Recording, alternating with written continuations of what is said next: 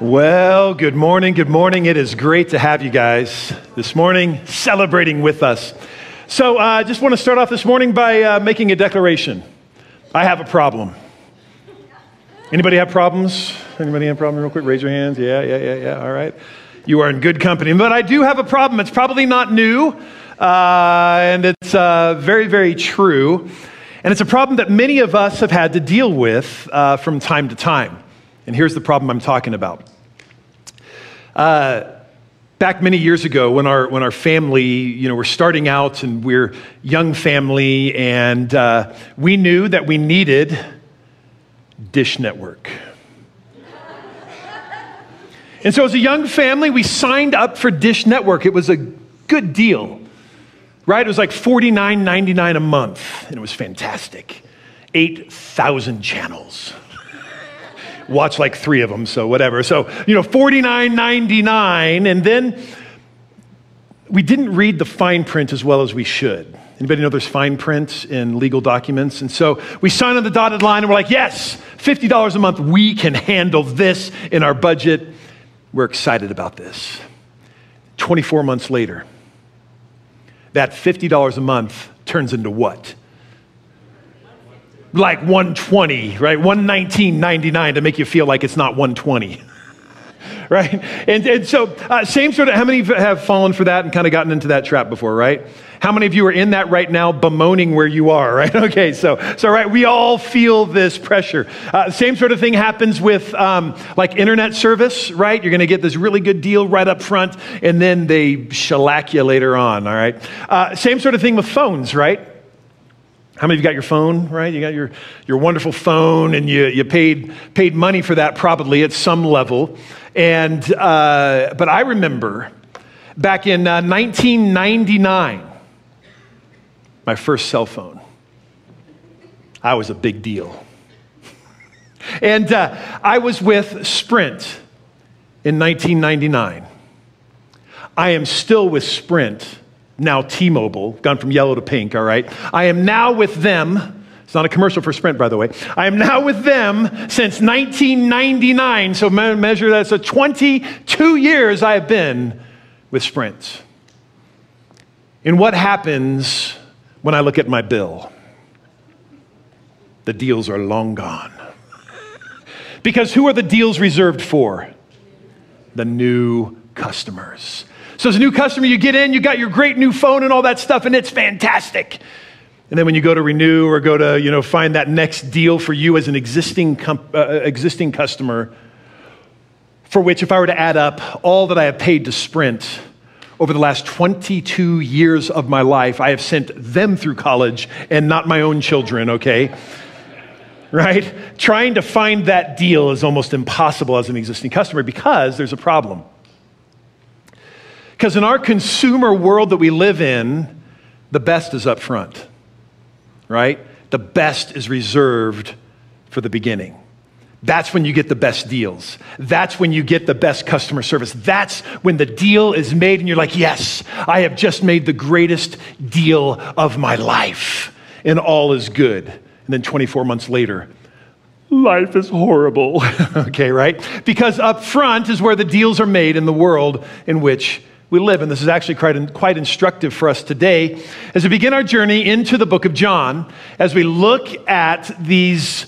Uh, these things that John has pointed out about Jesus that I believe are going to be transformative for us over the next uh, seven or eight weeks as we're here in the book of John. And um, John chapter 20, verse 31. If you weren't here last week, I want to encourage you uh, go to YouTube, go to Facebook, go wherever you need to go and watch last week's message. It was kind of the intro to the whole series. But John chapter 20, verse 31 says this But these, these miraculous signs, are written that you may believe that Jesus is the Messiah, the Son of God, and that by believing you may have life in his name. So, this is the whole reason why John is writing the book of John, is so that he can tell these seven stories in particular, these miraculous signs that will eventually lead us, those who read it, into belief in Jesus Christ. So, John has this one big idea bring people to Jesus. And I think that's an incredible big idea for our own lives, right? Is to bring people to Jesus. And we can often do that really through the book of John. So these seven miraculous signs that John points out, here they are. Now remember, uh, these seven signs are not the only things that Jesus did miraculously while he lived on this earth during these three and a half years, but these are what John has picked out as seven, uh, seven miraculous signs. The first one we're going to talk about today, the wedding at Cana, and something very special that happened there. John chapter 4, the healing of a servant of a royal official. John chapter 5, a healing of an individual at uh, Bethesda. John chapter 6, feeding of 5,000 people. John chapter 6, Jesus walking on water. John chapter 9, healing a blind Bartimaeus. And John chapter 11, raising Lazarus from the dead. So John purposely picks these seven miraculous signs to help us with our faith. Help us with that initial faith, and also, uh, by extension, help us with our ongoing faith. And I want to encourage you uh, to read on ahead. This is not one of those things like in, in classes you weren't supposed to read ahead. Read ahead. Please go through the book of John. Read it 8, 10, 20 times over the next uh, seven or eight weeks as we go through this so that you can uh, start having a grasp of what all of this is. So, as we get into this, we need to understand what a miracle is. How many of you have ever experienced what you believe is a miracle? Raise your hand really quickly. Look at that. Real quick, keep your hands raised. Look around. Okay, lots of miracles going around, right? Which is beautiful. I love it. Love it, love it, love it. In our world today, the word miracle, though, has lots of different meanings. I don't know if you know that or not, but um, you probably have heard this phrase before. Uh, that was a, a medical miracle. Anybody heard that phrase before, right? That was a medical miracle. And that's great. I mean, that can very well be a medical miracle. So that's a wonderful thing. Um, a bridge, heard this uh, just this last week. A bridge is a miracle of engineering, right? It's a miracle, but weird sort of way, it's just engineering, but it is a miracle of engineering, okay? Another miracle my child cleaned their bedroom. How many parents show some love, right? Growing up, that was a miracle that I never experienced as a child myself, and it drove my mom nuts. Sorry, mom. and, uh, and another miracle Princess Bride, anyone? It's only mostly dead. Will it work? It'll take a miracle. Anybody know what? Okay, fine, fine, fine. Go watch it, Princess Bride, 1989. You need to go watch it, 1988. All right. So we need to define what a miracle is uh, in order for us to really understand what John is talking about uh, when it comes to these miracles, these miraculous signs that he points out. So, um, in chronological order, the, the, the miracle that I'm going to be talking about today is the first sign that is given. And the word sign in Greek is semeion, is the, uh, is the word. It's just a, uh, Greek way to say sign. But there's something special about this. It's not just a sign like a signpost. This word actually is rich with meaning. And this, this meaning that John brings out, because he uses this word more than all of the other gospel writers, more, more than all uh, Matthew, Mark, and Luke. He uses this word sign, miraculous sign, because for him it indicates this miracle that is to be viewed as a proof of divine authority, a proof of God's glory in action through this sign.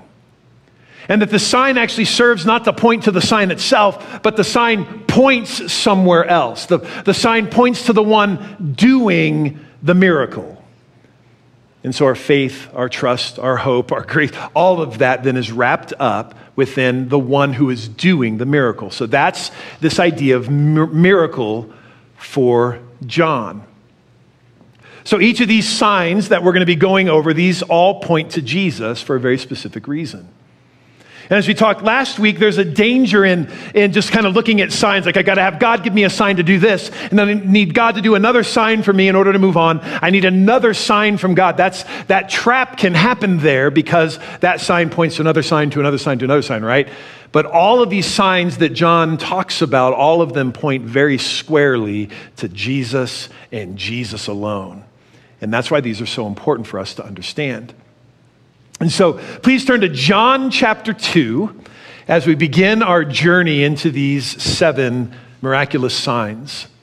So in John chapter 1, um, uh, real quick, by the way, make sure, I mean, if you bring your Bibles, fantastic. I want to encourage you, make sure you look at the Word of God for yourself. If you've got your smart device, this is an important thing for me that you guys are looking up what I am talking about and reading through it along with me uh, because, uh, because I think that's important for you to grow in that way as well, to get comfortable with the Word of God. So make sure you have your Bibles or your smart devices uh, there in John chapter 2.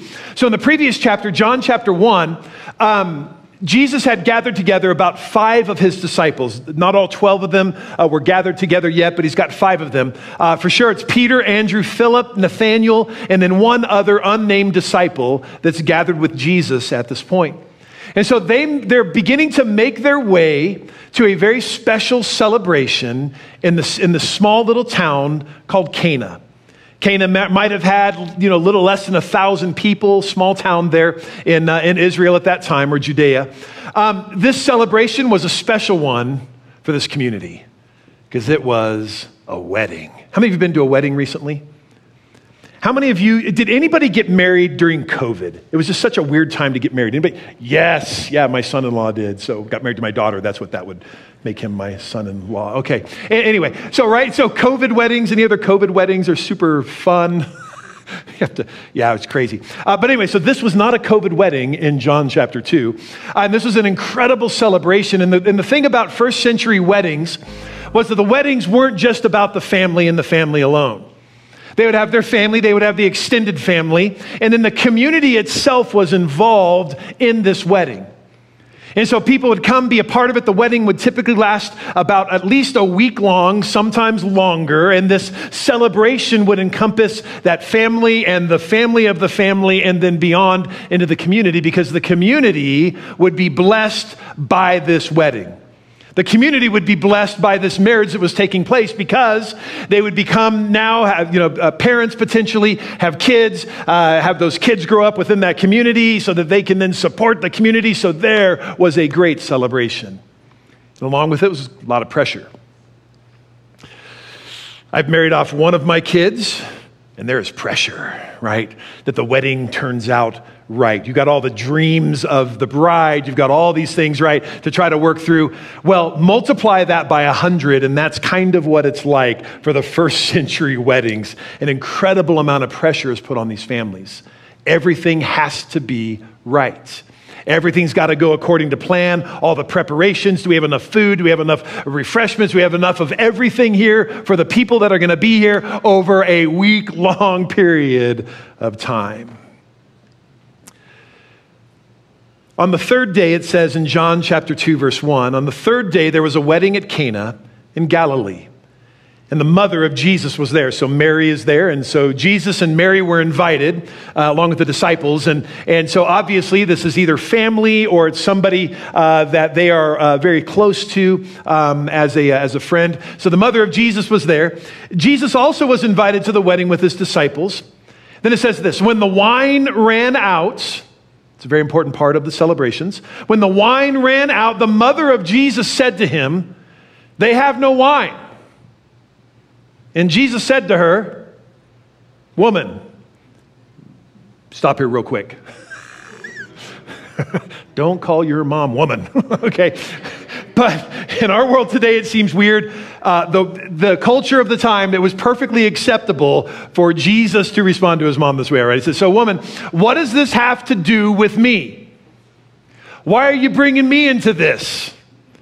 Right? And he goes on, he says, My hour has not yet come. And that's a big theme in the book of John, and we're not going to go into a lot of that. But Jesus is like, Mom, it's going to be fine without me. It's all good. Why are you asking me to be involved in this? And I love what his mother says. His mother said to the servants, Do whatever he tells you. In other words, Mary, being a mom who loves her son, completely disregarded everything that Jesus had said and says, Yep, Jesus is going to do something. I love moms. right? Moms can get like, only Jesus' mom can tell Jesus what to do, right? Like if anybody else were to tell Jesus what to do, he'd be like, no. But he's like, ah, that's my mom. Don't want to get on mom's bad side. Anybody ever been on mom's bad side? Yeah, all right. A few of you have been there. That's great. That's great. So much fun. And so, uh, uh, so I just, I just love that about this. And, and honestly, uh, what's so endearing about this is this is real life. Right? This is, uh, and that's what I love about the Bible. It is so real to life. This interaction, why even include something like this, right? And yet, here it is for us to see this dynamic between a mother and a son and realizing the mom comes out on top and all of this stuff. And again, only Jesus' mom can get away with this. And so John sets up the scenario very quickly no wine at the wedding when wine is absolutely central to the celebration of the weddings in first century Judaism. Jesus is on the scene. His mom assures the servants that Jesus is going to act, even though Jesus had just said, Mom, what are you bringing me into this whole thing for? So, verse 6 of John chapter 2 Now there were six stone water jars there for Jewish ceremonial washing, each holding 20 to 30 gallons. Jesus told the servants, Fill the waters, water jars with water. So they filled them up to the very top, filled them up to the brim. Then he told them, Now draw some out and take it to the head steward. And they did, it says. So the picture again the wine is gone. Uh, there is a, a measure of shame, honestly, associated with this for the family. This is not a good showing for this family that wants to make a good impression uh, in this uh, current circumstance. Um, each of, uh, so, so Jesus looking around, because he loves his mom, right? He looks around and he sees six stone jars, each of them holding 20 to 30 gallons of water. They are empty at this point, apparently. And because he tells the servants, go fill these jars up. Now, the servants have just been told by Mary, who obviously has some sort of authority at this wedding, uh, tells them, do whatever he says. And so these servants, maybe knowing Jesus is a, a rabbi of some sort or a teacher, they're like, okay, maybe he's going to do some sort of ceremony, ceremonial washing, you know, draw the attention away from the fact there's no wine. They really don't know what's going on. So they say, go, you know, Jesus says, go get water to fill this up. Now, they don't have like a kitchen with a tap uh, sitting right there. So they have to take whatever smaller jugs they have, go to the well, right, where they have to draw the water from the well, send the bucket down, however they do that. Then they go back to their house, dump that in there, and then they go back to the well. And so this wasn't something that took just a few minutes. This is something that, you know, potentially took 20, 30, 40 minutes. We really don't know how long, but it was not an instantaneous thing. And every time these servants are going back like, what are we doing? I have no idea what this guy wants. They're out of, out of wine, not out of water. Okay, great, you know. And I mean, so just kind of strange. And these servants are wondering what is going on. And then Jesus says to them to do something unusual draw out the water and take it to the headmaster, take it to the, the chief steward, take it to the one who's kind of in charge of this whole thing. And I'm sure at that moment, those servants are freaking out a little bit. They put water in there. And Jesus just said, draw that out and take it to the guy who knows what water tastes like. But he's expecting something very, very different. John chapter 2, verse 9. When the head steward tasted the water, and now this is something interesting, John lets us in on what has happened. Nobody else knows what's going on, but John, as the author, he tells us that something miraculous has happened. We don't really know all that it is yet, but he says, When the head steward tasted the water that had been turned into wine, not knowing where it came from, though the servants who had drawn the water knew, he called the bridegroom. Remember, nobody else knows that the water's, we're the only ones now reading this that know that. Have you ever been called into the principal's office? Jaden's like, yes. right? Oh, raise your hand real quick. Who's in good company here? Yes. For bad reasons or good reasons? right? A lot of times uh, we're called into the principal's office for, for bad reasons. We, you know, set the school on fire. We, uh, you know, That's a whole other story for a whole other time. Um, right? We, we get called in because we've done something stupid. The bridegroom, who's really ultimately in charge of all of this, the way it turns out, this is kind of his name, his new family name on the line, he gets called over to the headmaster. This is not good. Everybody knows there's no wine. Everybody saw the servants frantically going back and forth, filling these ceremonial jars with water, and they're like, What is going on here? And then they see a servant come over and serve something to the headmaster. Nobody knows what's going on. And now the bridegroom gets called over, sweating. this is not good. Um, he called the bridegroom and said to him, it goes on in verse 10 Everyone serves the good wine first, and then the cheaper wine when the guests are drunk. So, get the picture. In that world, in that time, wine would be served at a wedding like this. In order to save face, you serve the best up front. And then when people are uh, feeling a little bit better, let me, just, let me just put it that way, right? Then you can bring out the cheap wine because uh, some of the versions, some of the versions that you have talk about their senses being dulled.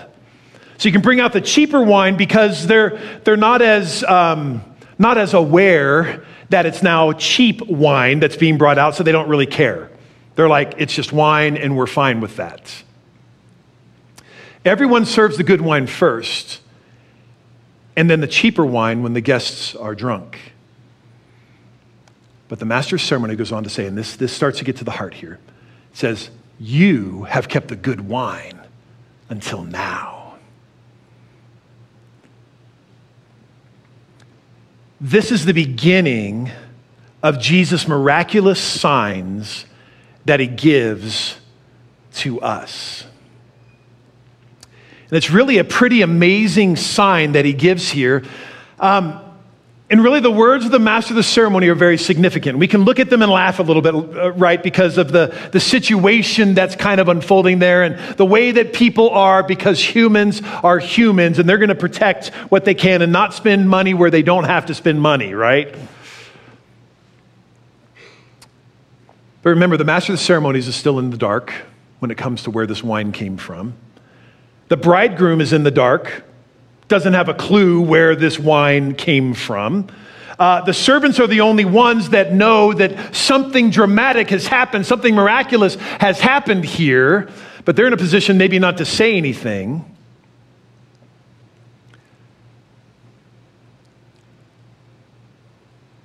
And yet, Jesus brings this incredible miracle. So, what does this what does this mean to us today? And a quick aside, uh, very, very quickly here, um, is the wine that Jesus made, is it wine?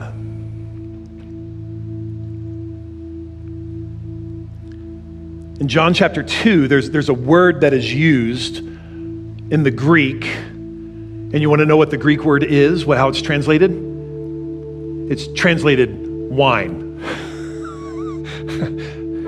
Right? So Jesus made wine. It was a staple of the culture. It was a staple of, of that time. And, and the water, uh, clean water was hard to come by. And so wine was a, was a way for, for them to celebrate, but more than that, it was just a staple part of the diet was wine. And so people knew what wine tasted like people understood the content of that wine and knew that there was a measure of an alcoholic content in that wine. So Jesus made wine, yes. But that's not the point. The point that he made wine. So don't go out of here and just say, well, Jesus made wine, so therefore I'm drinking a lot of wine. Okay, that's not, the, that's not at all the point. Uh, I myself, I know many of you know part of my testimony, but I, I do not drink myself. I'm, I am I've seen what it did to my dad as an alcoholic. I've seen it abused. I've seen it break people. I've seen it tear apart families. And so for me, the choice that I have made is that there is no alcohol as a part of my life. I think it's a good decision. So, I mean, you can join me in that.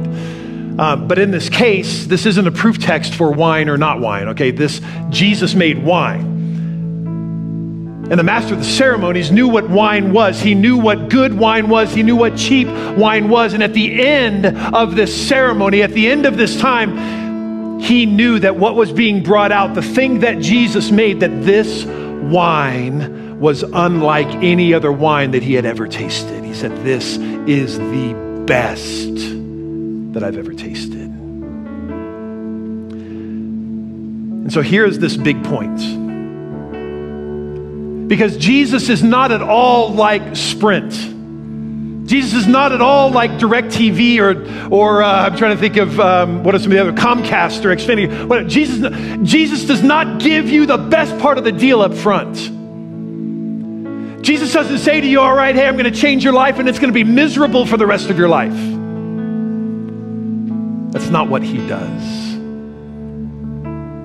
But in this picture of this first miracle, and, and some scholars would say primary, right, as first, is the primary one, is that Jesus saves the best for last.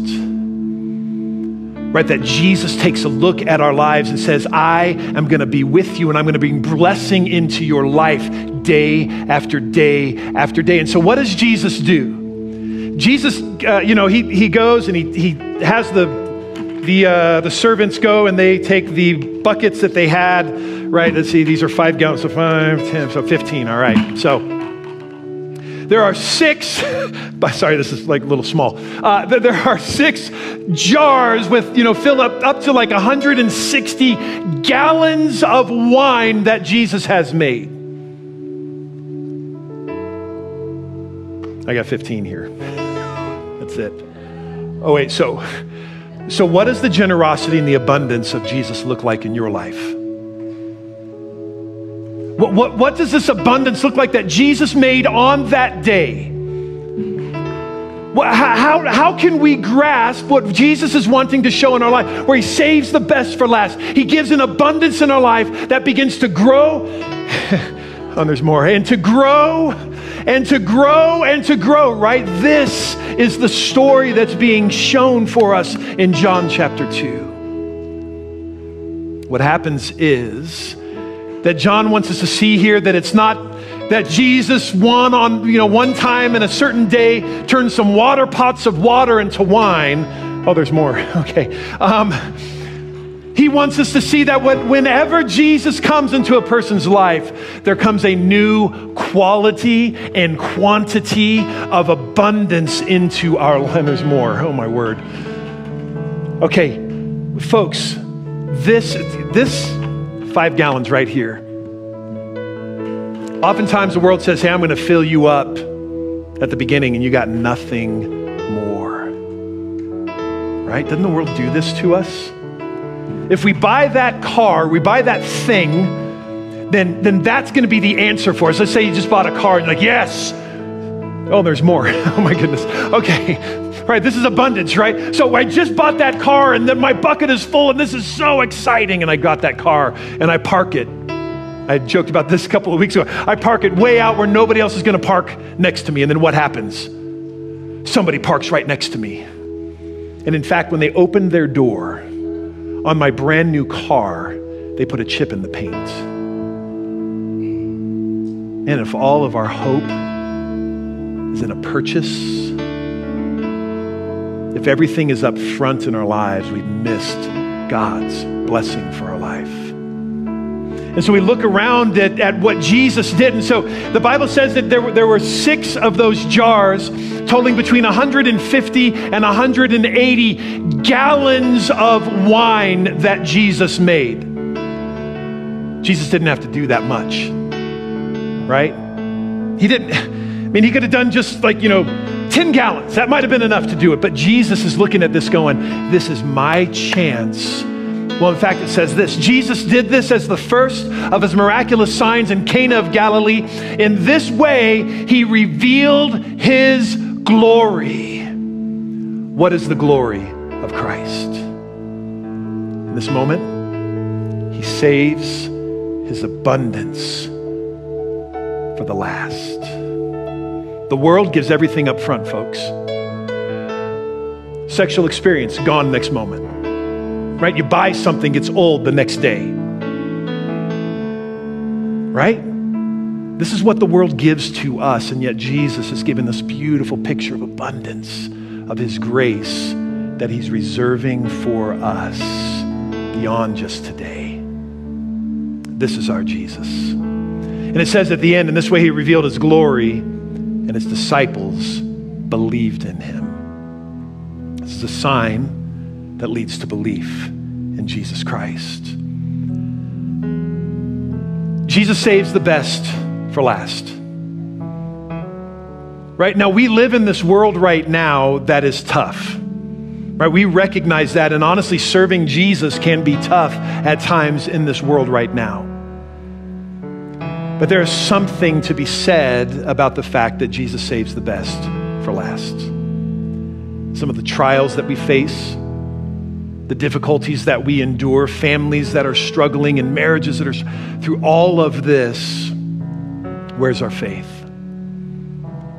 Is our faith just in this moment right now? Or is our faith in that realization that Jesus, there is a hope beyond this moment? Because Jesus, you save the best for last. Now, we do have this hope, right, as believers, that, uh, that one day we will spend eternity with the Father, the Son, Holy Spirit in heaven. I mean, we, we have this idea and this hope. But the great thing is that the blessings, right, the abundance that is poured out into our lives today, it spills over into tomorrow, but it's not just for us. Right? The blessings and the abundance that Christ gives to us today, it's not just for us. It's for our children, it's for our neighbors, it's for our coworkers that we can let them know that this life is not all that it is, that this life is not all that it's about, but there's an abundance and Jesus saves the best for last. I'm going to invite you to uh, stand to your feet. John chapter 10, verse 10 says this He says, I have come so that they may have life and have life more abundantly, or have it abundantly. This is that abundant life that Jesus is talking, right? This abundant life that he gives to us, that he overflows in and through us.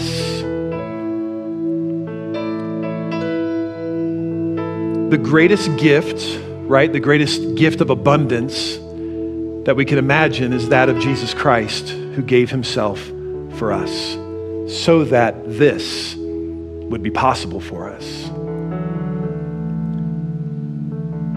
He's promised us new life. He's given us really the sign of abundance for us to wrestle with today. And I'm going to invite you to bow your heads and close your eyes for just a moment. You're here today and you'd say, Pastor, I, uh, that's great, but I have not experienced that abundant life. I'm not experienced. In fact, I'm, I'm kind of wrapped up in the world, the world that made promises to me that it was going to be okay, but I realized that the best was up front for the world. And I realized now I've got to trust Jesus with my life because the best is yet to come. And if that's you this morning, say, I just need Jesus in my life. I need a new life. Can you just lift your hand really quickly? Thank you. Thank you. Thank you. Thank you. Lots of hands up. Amen. Anybody up in the balcony? Thank you. Amen. Amen. Thank you. Would you do me a favor and just all of us together repeat just a very, very simple prayer together? Say, Dear Lord Jesus, thank you for dying on the cross for my sins. Jesus, thank you for giving me new life, for removing the old and making me a new creation. And Jesus, thank you that one day you'll be returning for me because you saved the best for last. In Jesus' name. Father, I'm so grateful for these who have raised their hands today. God, I'm grateful that we are a people who overcome. I thank you, Jesus, that there is a sense this morning that, uh, Lord, you are pouring out your abundance upon us. And God, we are overwhelmed by the grace that you extend to us. We don't deserve it. We haven't earned it, God. We, there's nothing that we can do to show that we are worthy of it except for us to turn our hearts towards you and in faith reach out to you and receive new life.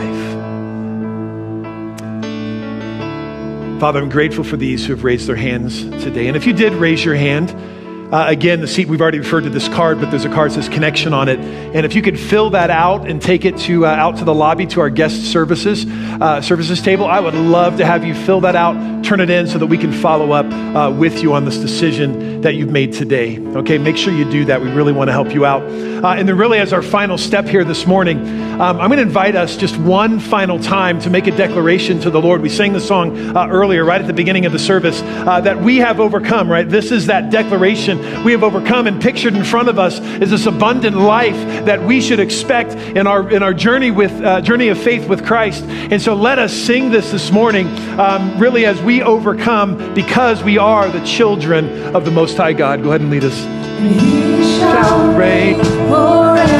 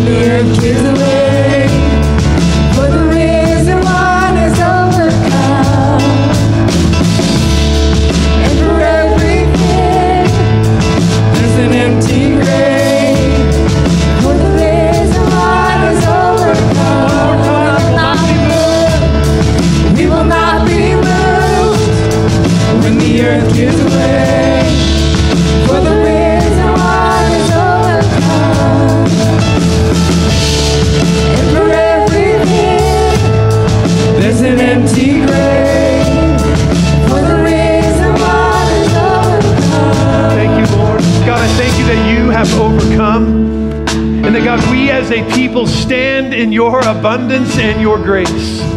Father, I thank you that you pour out so much more abundance, God, and you've promised to give us an abundant life, and we're grateful for that. And so, God, renew in us a commitment to you, renew a right spirit within us. Help us, oh God, as we follow after you. Father, I pray your blessing upon your people today. God, let it be abundant. And God, as we leave from this place, help us to honor you by serving you, God, and by bringing people to the knowledge of Jesus Christ. Lord, help us to represent you well in this world around us. Lord, I thank you that you're a gracious, loving, holy, and righteous God. And Lord, we love serving you. Lord, we praise you in Jesus' wonderful name. Amen. Amen. God bless you guys. Thank you so much for being here today. See you next week.